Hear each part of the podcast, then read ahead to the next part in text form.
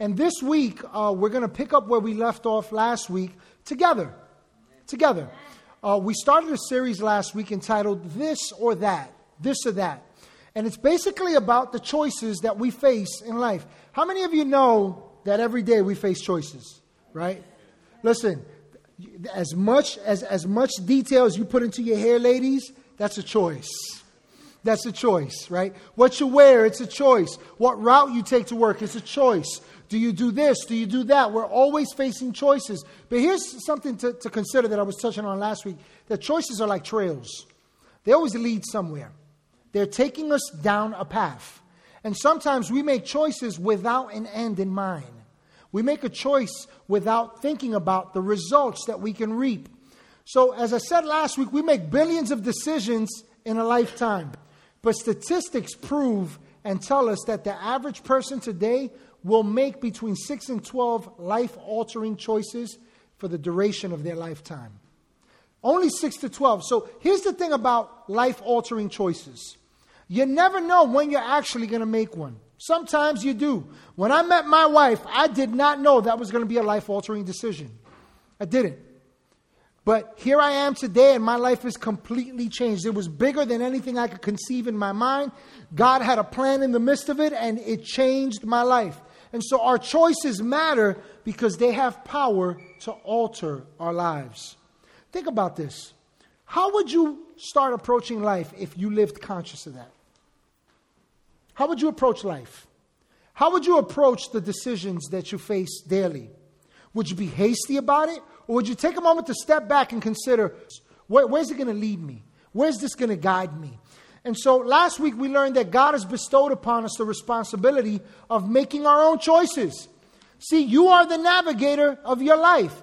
God has given you the map. He's giving you His word. Let's look at the scriptures in Deuteronomy chapter 30, verses 15 through 19. And watch what it starts off by saying. This is God speaking through Moses unto the people of God. By the way, by the way, this still applies to us today. He's still speaking to us in this, in this manner. And so he says, Now listen, today I'm giving you a choice a choice between life and death, between prosperity and disaster. For I command you this day to love the Lord your God and to keep his commands, his decrees, and regulations by walking in his ways. Watch this. If you do this, if you do this, you will live and multiply. The Lord your God will bless you and the land you are about to enter and occupy. But if your heart turns away and you refuse to listen, and if you are drawn away to serve and worship other gods, then I warn you now that you will certainly be destroyed. You will not live a long, good life in the land you are crossing the Jordan to occupy. Today, I have given you the choice between life and death, between blessings and curses. And now I call on heaven and earth to witness the choice you make. Oh, that you would choose life, so that you and your descendants might live. You know, despite the fact that this is under an old covenant, we see something here. God is speaking to his people, and he's not telling them, I'm going to curse you. He's not telling them, I'm going to destroy you. He's saying, I'm giving you life. Jesus put it this way He says, I came that you might have life and life more abundantly. And so God offers life. God offers prosperity. God defines a path unto all of us that predetermines that we are meant unto good things in life. We're blessed for a reason. But God says this you choose it. You either choose the life that I'm offering you, or you choose the opposite, which leads unto death. And so we are faced with choices. Our choices, think about this, if our choices matter because they have power to alter our lives, shouldn't we then seek to make wise choices? Shouldn't we want to make choices that actually end up with God given results? See, the difference maker between good and bad choices is what we come to trust and rely on. Think about this. Every time you make a choice, you're making a choice based on something you believe. Something you accept, acknowledge, and in your mind know to be truth. But here's the litmus test what are the results you're getting? What are the results you're getting? Because the results we get are indicative of the choices and the truth, quote unquote, that we're relying on when making these choices. So I want to start off with a, uh, with a quick point here that today I'd like to talk to you about the voice of God. Learning to rely upon God, what He is speaking.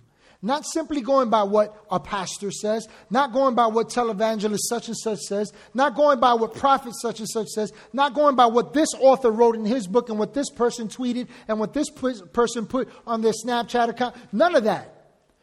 Simply relying on the voice of God, what God is speaking. Let me give you an example of the power of truth of the truth that we rely on. Reminds me of a, an analogy, a story that I once read in a book entitled Irresistible Grace by a guy named, uh, I believe it's Tim Jones. Um, and he says in one of his, one of, one of his uh, chapters, he says, I never dreamed that taking a child to Disney World could be so difficult, or that such a trip could teach me so much about God. Our middle daughter had been previously adopted by another family. I am sure that this couple had the best of intentions, but they never quite got around to integrating her into their family and with their biological children. After a couple of rough years, they dissolved the adoption, and we ended up welcoming an eight year old girl into our home. For one reason or another, whenever, they, whenever our daughter's previous family vacationed at Disney World, they took their biological children with them, but they left their adopted daughter with a family friend. Usually, at least in the child's mind, this happened because she did something wrong that precluded her from going on the trip. She believed that something was wrong with her. She believed she didn't belong. And so by the time we adopted our daughter, she had seen many pictures of Disney World and she had heard about the rides and the characters and the parades. But when it came to passing through the, the gates of the Magic Kingdom, she had always been the one left on the outside. Once I found out about this history, I made plans to take her to Disney World the next time a speaking engagement took our family to the southeastern United States.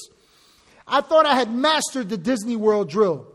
I knew from, ex- from previous experiences that the prospect of seeing cast members in freakishly oversized mouse and duck costumes somehow turned children into squeamish, squirming bundles of emotional instability. What I didn't expect was the prospect of visiting this dream world, that visiting this dream world would produce a stream of downright negative behavior in our newest daughter. In a month, in the month leading up to our trip to the Magic Kingdom, she stole food when a simple request would have gained her a snack in school. She lied when it would have been easier to tell the truth. She whispered insults that were carefully crafted to hurt her older sister as deeply as possible. And as the days on the calendar moved closer and closer to the trip, her mutinies multiplied. A couple of days before our family headed to Florida, I pulled our daughter into my lap to talk through her latest escapade. I know what you're going to do, she stated flatly.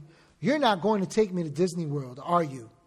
The thought hadn't actually crossed my mind, but her negative downward spiral suddenly started to make some sense. She knew she couldn't earn her way into the Magic Kingdom. She had tried and failed that test several times before. So she was living in a way that placed her as far as possible from the most magical place on earth. In retrospect, I'm embarrassed to admit that in that moment, I was tempted to turn her fear to my own advantage. The easiest response would have been if you don't start behaving right, you're right. You we won't take you. But by God's grace, I didn't do that. Instead, I asked her, Is this trip something that we're doing as a family? She nodded, brown eyes wide and tear rimmed. Are you part of this family? She nodded again. Then you're going with us. Sure, there may be consequences to help you remember what's right and wrong, but you're part of our family and we're not leaving you behind. I'd like to say that her behaviors grew better after that moment. They didn't. Her choices were pretty much spiraling out of control at every hotel and rest stop all the way to Lake Buena Vista. Still, we headed into Disney World on the, on the day that we had promised, and it was a typical Disney day overpriced tickets, overpriced meals, and lots of lines, mingled with just enough manufactured magic to consider maybe going again someday. In our hotel that evening, a very different child emerged. She was exhausted, pensive, and a little weepy at times, but her month long facade of rebellion had faded. When bedtime rolled around, I prayed with her and held her and asked her, So, how was your first day at Disney World? She closed her eyes, snuggled down into her stuffed unicorn, and after a few moments, she opened her eyes and ever so slightly said, Daddy, I finally got to go to Disney World. But it wasn't because I was good, it's because I belong to you, it's because I'm yours. See the power of clinging to faulty truth? It leads to wrong results. And the, the thing about it is that just as just like this little girl, when we make bad choices, the root of our results isn't our behavior. It's the truth that we somehow believe is true, but our results actually dictate to us that they're not. That makes sense? And so, in the midst of the countless choices that we face on a daily basis, there's one source of information, one voice that we can often neglect, and it leads us to reap wrong results. It's the voice of God. I want you to turn with me in your Bibles to Luke chapter 5, and we're going to look at verses 1 through 11. I'm going to be reading from the New Living Translation, but in this, in, in, this short uh, account of an encounter that Peter has with, with Jesus, what we're going to see is that, that Peter has an, an almost missed encounter that altered his, life. Had he not made the choice he made, he would have missed where God was leading him. And so let's pick up at verse 1. It says, One day, as Jesus was preaching on the shore of the Sea of Galilee, great crowds pressed in on him to listen to the word of God. So what's happening? He's teaching, and all these crowds come and they're pressing all upon him. And so verse 2 tells us that Jesus noticed two empty boats at the water's edge.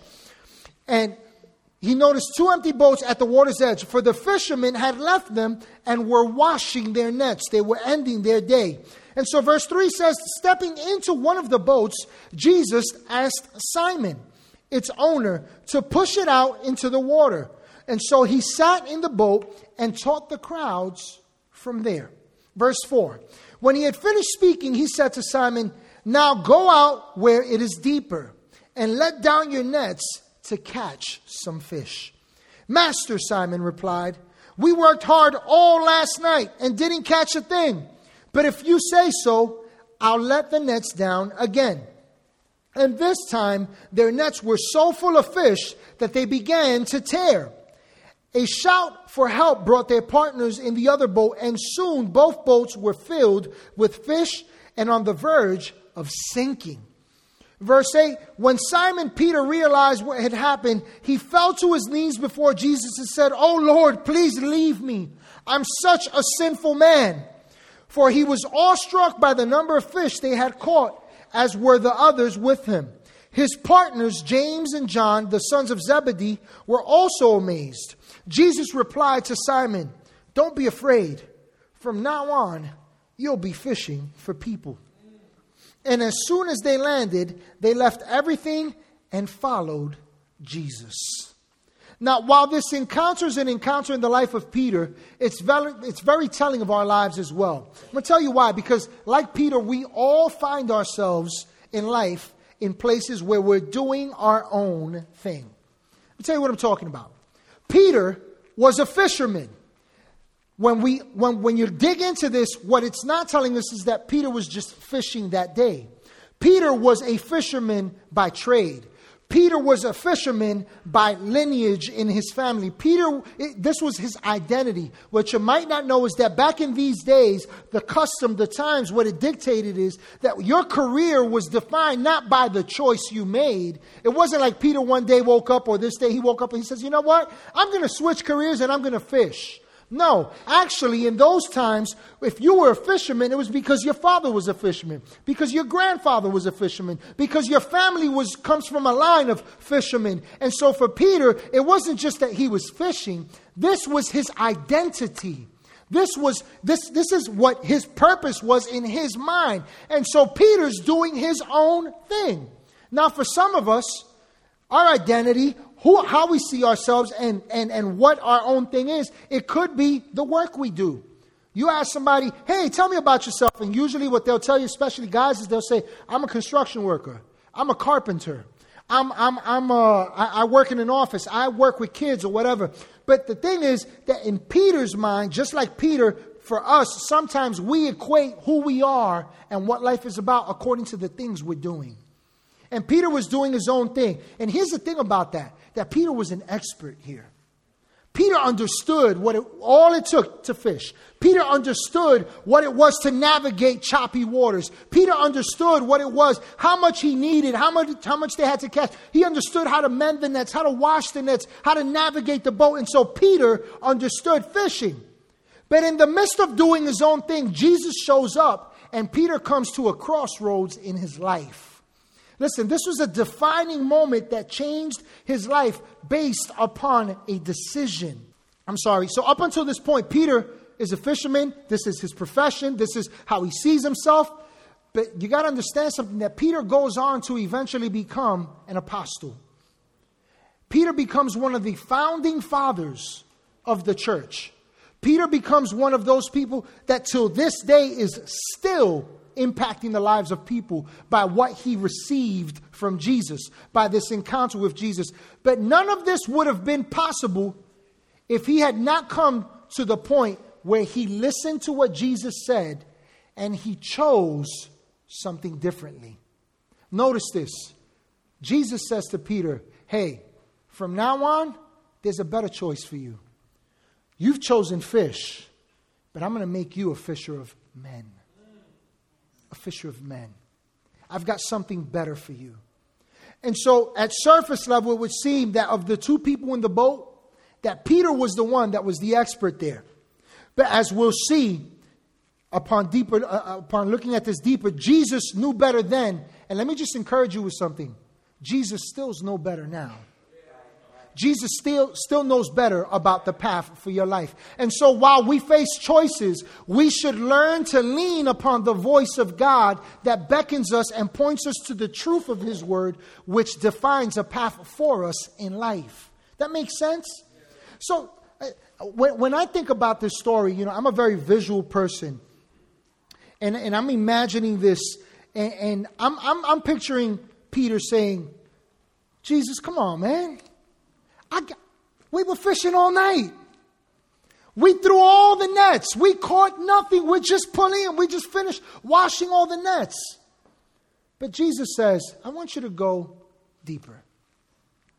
I want to pause right there for a moment because in life we go to the limit that we know we go to the point that we're comfortable with many times. But I want you to see that if you're to experience the power of the wisdom of God, you've got to go deeper with Jesus than where you are. You've got to go deeper than what you perceive God to be. You've got to go deeper than your understanding of the Word of God. You've got to go deeper in terms of your relationships amongst the body. You've got to go deeper into, into gleaning and, and, and providing unto people what you're receiving because as you give, you get and you grow. And so listen, Jesus says, I want you to go deeper. Go deeper. Because when you go deeper, what you'll find is that's where God's answers are. So we can't stay where we've grown comfortable to be. And at this point, when Jesus says to Peter, Hey, go deeper, Peter's faced with a choice. Initially, he says, Man, we did that already. Been there, done that. It kind of sounds like us when God's talking to us. But I know what your word says, God. I got this figured out. I'm not doing anything wrong. You know, I'm just being a good Christian person. I'm just, you know, I'm, I'm, I've got this plan. You, you've got your plan. You see how everything's supposed to work out. And Jesus says, no, no, no, no, no. You can't stay there. There's more in store, right? And so at this point, when Peter's faced with this encounter with Jesus, he's faced with a decision. Do I trust my experience and what I know? Or do I trust Jesus, the one who's calling me to greater things? And as we know, Peter chose the latter, and as a result, his identity, his life's purpose, and the plan for his life were drastically altered. Right? Peter almost missed his life calling. But the determining factor was the choice he made in response to the voice of God. How he responded to what Jesus was beckoning him to. Any one of us can find ourselves at any given point in this same situation where God is speaking to us, where the Word of God is opening up to us, and we're gleaning understanding and we're beginning to see things differently. But the determining factor is how we respond. Every day, you and I are faced with a choice. I'm not talking about your hair, ladies. I'm not talking about what you're going to wear. I'm not talking about the car you're going to buy. I'm not talking about the career change you're going to make. I'm talking about a life altering choice that we can make every single day. You know what that choice is? It's a decision to reconcile ourselves with this one question Do you trust and listen to God or not? Do you trust and listen to God or not? Is what you're hearing from His Word true or not? See, how we respond to God makes all the difference in the choices that we make. How we respond to God makes all the difference. So turn with me in your Bibles for the next couple of moments that we have here. Let's look at Proverbs chapter 3. Proverbs 3, and we're going to look at verse, verses 5 and 6. And I want you to see how it starts here. It says, Trust in the Lord with all your heart. With how much of your heart? All of it, right? All of it. So, what does that mean? How do you do that? I'm so glad you asked that question because we're going to dig into that. He says, Trust in the Lord with all your heart and lean not on your own understanding. Verse 6 In all your ways acknowledge him, and he shall direct your paths. See, when it comes to making choices, what we have to remember is this that God is our greatest resource. God's word is our greatest resource. God's leadership, his guidance, what he's, what he's revealing to us according to his word. That is our greatest resource. And according to the scripture, you know what's not our greatest resource? Our own understanding. Our own understanding. How many of you know that your understanding is limited? You, you know that, right? Our understanding is limited. I equate it to being on a motorcycle. Yesterday, I got about 30 minutes, 25 minutes or so between some meetings and stuff to just get on my bike and get out. And I said, I'm going to go as far as I can, as fast as I can, where I got to go. I wasn't reckless, by the way. But I'm, I'm, on, my, I'm on my bike, and I'm, and I'm coming up this hill. And uh, it's a back road, and this it, it, it's, it's kind of a steep hill. But I get to a point where the, the hill, as I'm approaching the hill, it's cresting. So it's, I'm on a curve, and as I'm approaching, I can't see beyond that curve. When you're on a motorcycle, here's something you need to know. Here's what they teach you when you're first starting. When you get on your bike, when you approach a crest, what they say to you is slow down because you can't see over that crest. So you have to downshift, slow it down a little bit so that as you approach that crest, you're not caught by surprise by what you see as you approach it. Why do I share that with you? Because in the same way, our understanding provides us a limited view. It only allows us to see but so far. And when you think you're getting to the top and you think you got this all figured out, what you may not know is this what's at the other end of that? But you know who does know that? God. You know who knows best? God. God knows best. And so we can't rely on our limited understanding. You know, think about this. The scripture says, and he shall direct your paths. He shall direct your paths. You know what it, what it says in the, in the Hebrew there? It says, He shall make your paths straight. And so in life, we've got ups, we've got downs, we've got this way, we've got that way, we've got this, we've got that. we are faced with decisions. We have all this information. And in the midst of it, God is saying, don't go this way. Don't look to the left. Don't look to the right. Don't look back. Don't look, th- don't look to this person. Don't trust this. Look to me because I make the path straight. Trust in the Lord. Trust in the Lord.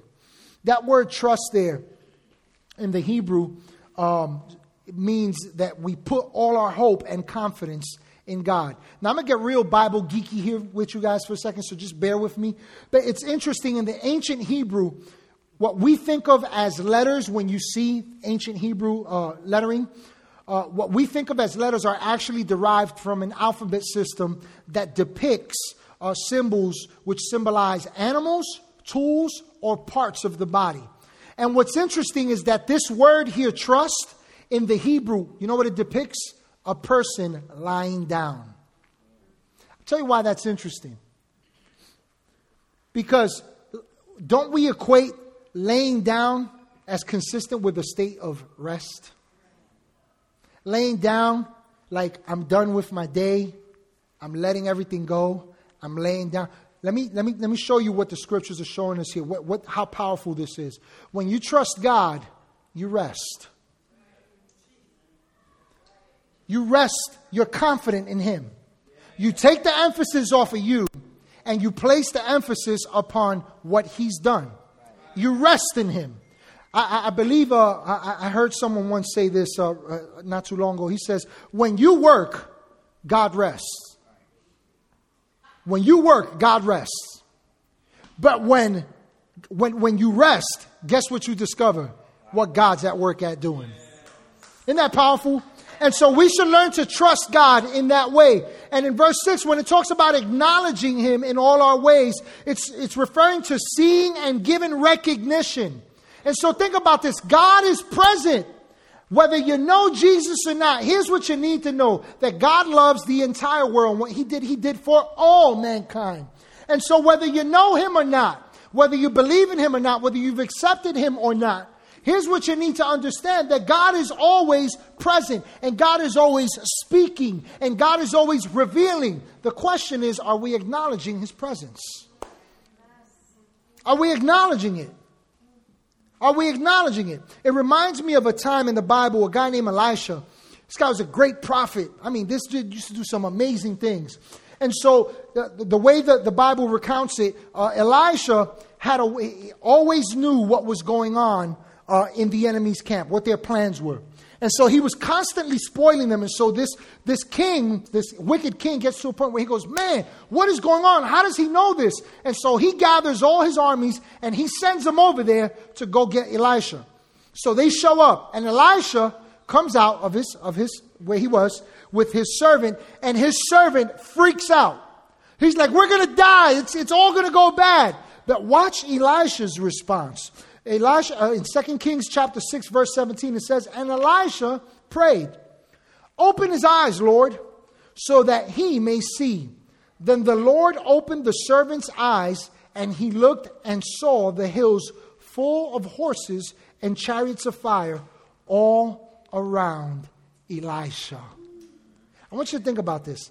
God is always present, and his voice is always speaking. Trust and acknowledge him in your life. Let me put it to you simply act like God is really there because He is. Act like God is speaking because He is.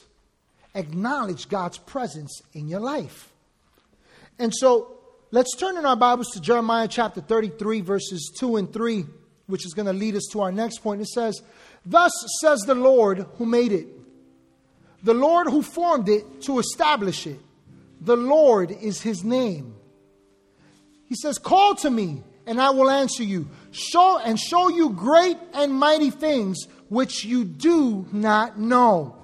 While the people of Israel found themselves in captivity and living in ruins, God tells Jeremiah of the restoration that's to come. He reveals to him what he's going to do by his hand. And in times when life doesn't make sense and when things just aren't working out, we got to keep something in mind. We got we can learn something from what God says to his people. God says call to me. God says ask me. God says look to me because he already has the solution to the very things that we're facing. Always. Always. See, God doesn't want to withhold anything from us in the midst of our decisions. You know what the Bible says in the book of James? It says this it says that when we lack wisdom, we should ask God who freely gives wisdom. Freely. It, uh, it doesn't cost you and I anything. God's not asking us to earn anything from Him. God's saying, Trust me. God's saying, Know me. God's saying, Listen, you might see certain parts. You may have even gone to school for some of this stuff. You might have some life experience. But I'm the one that created everything simply by my words. So trust my words, which are life giving. Trust the path that I'm defining for you. Allow me to show you something better. Allow me, allow my voice to give you truth. Listen, we've all been at the place where we've made bad choices. Maybe, just maybe, for some of us, you might find yourself in a place where you're reaping consequences for bad choices you made. You know, God didn't get you there. But I can tell you this God can take you out of there. Trust the voice of God. And so, in Isaiah 50, verse 4, it says that the sovereign Lord has given me his words of wisdom. But watch this. It says, so that I know how to comfort the weary. Morning by morning, he awakens me and opens my understanding to his will. Did you catch that? Every day is a day full of understanding according to God's wisdom. Because every day God is making it available to us. Are you listening? Are you listening? Are you listening to the voice of God? Let me take that a step further. Are you positioning yourself to hear the voice of God? Are you intimate with His Word? Are you surrounded by people that give you a life giving message as opposed to just giving you rules based on religion? Are you looking to a God and seeing God in a way that is completely different from what this world has defined? You know, we live in a world today where people will blame God for everything, but God is always good. He's consistent with His nature, and His Word reveals it. So instead of trying to figure it out on our own, instead of leaning upon the ways of this world and what people say or what popular, popular opinion dictates, why not lean in and position yourself to hear God, to know God? It's in that place that you'll discover His best. As we close here today, I want you to consider the words in Hebrews 4, verses 1 through 2. And we're also going to look at verses 11 through 12. It says, Therefore, since a promise remains of entering his rest, let us fear lest any of you seem to have come short of it. For indeed the gospel was preached to us as well as to them, but the word which they heard did not profit them, not being mixed with faith in those who heard it. This is speaking in reference to us coming to a place where we trust in Christ as our high priest, where we no longer have to do anything for God or provide sacrifices unto God for our shortcomings. And what he's talking about is that we all are called to enter into this rest. But watch how we enter into this rest. Verse 2 tells us that those that did not enter into that rest did not do it because they because the word that they heard did not profit them. You know why it didn't profit them? Because there was no response of faith.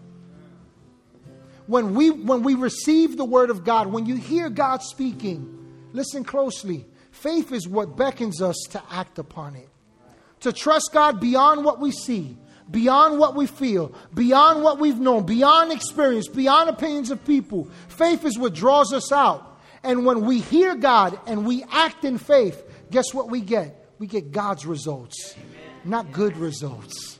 We get God results. And so in verses 11 and 12, it says this Let us therefore be diligent to enter that rest, lest anyone fall according to the same example of disobedience. For the word of God is living and powerful. I said, for the word of God is living and powerful. And watch this. It's sharper than any two-edged sword. It pierces even to the division of your soul. That's your mind and your spirit, the most inner part of you and, it, and of the joints and your ma- and, and, and of marrow. This word of God touches every part of our being. But watch this. It says it is a discerner of our thoughts and the intents of our hearts. Listen, as we close here today, I want to encourage you with something. There's many forms by which we can adopt hearing the word of God. For some of us, we just go to church. Cool. That works. That's good. For some of us, we might lean upon somebody who's got a little bit more experience. Maybe they're mentoring us. Maybe they're helping us. Maybe they're discipling us along the way. Cool. Maybe it's a group of people that you lean in on. Maybe it's your small group that you go to our connect groups. Whatever. All those things are good, but can I say something to you? All those things are secondhand. Hear what I'm saying? All those things are secondhand. Because at the end of the day, it is when God's word speaks directly to you that it discerns every thought and intent of your heart. It clarifies every situation. It gives you the wisdom that's necessary. And that's what we need if we're to make wise choices. That's what we need if we're to choose between this or that. Get a word from God. Don't depend on people. Don't depend on a televangelist. Don't depend on a sermon you've heard. Don't depend on a secondhand relationship when God calls you and I to a first hand experience, a life altering encounter that will take you above and beyond anything you could ever ask or think. Something that clarifies everything, that makes life make sense and changes the path that you follow. I'm encouraging you today. Trust God. I'm encouraging you today. Acknowledge the God who's in your life, the one that walks alongside you, the one that looked upon mankind and didn't see fault. But you know what he saw? His perfect plan. And so he gave his son to undo the very thing that we did so that we could become what he became righteous, holy, accepted children of God.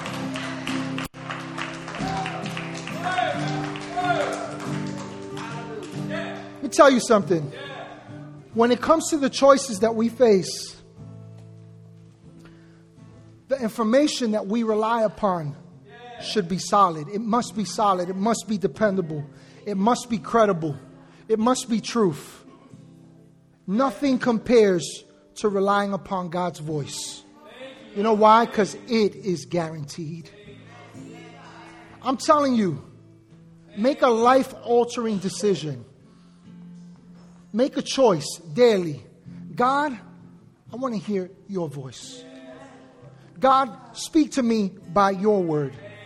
God, give me wisdom wisdom how to raise my kids, wisdom how to deal with, with the difficulties of life, wisdom with the choices that I have to make uh, for my future, wisdom as to what you're calling me to and what, what, what, what's the ministry that you have for me, wisdom for how I relate to my husband and my wife, wisdom for how I manage my family.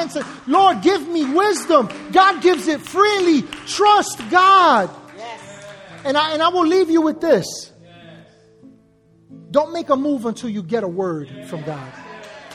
Don't make a move until you get a word from God. Last year, we did an event um, that we called our Super Soak Summer Bash. We brought in the 6,000 gallon water truck out to the, the football field out here, and we had uh, 100 foot, 150 foot, something like that, slip and slide. And we had water games and all this kind of stuff. And we had free hot dogs. And we brought in a Christian DJ.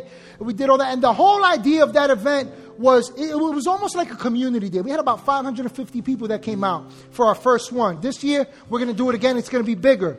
We're going to up the ante. How many of you know that here we do everything in excellence? And so that's what we're doing. And so, but last year when we were doing that, the truck driver that brought the, the truck, the, the water truck says to me, he says, Pastor, let me ask you something. How did you come to decide that you guys were going to establish your church in the city of Newburgh? And he says to me, It must have been the need. It must have been all the need that you saw.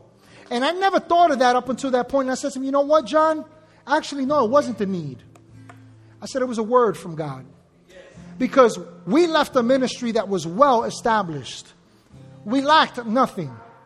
And we took a step knowing that God had called us, but it wasn't until we came across Isaiah 43 that we understood it's time to go to those desert places because you're going to open up a path and there are going to be streams of life that are going to flow into lives and people's lives. And so this day, we went from five people to 12 people, and now we have over 200 people that call Church at the Bridge their home, and we're still moving forward, but it's all based upon a word from God. Trust God and move according to God's word and God's word.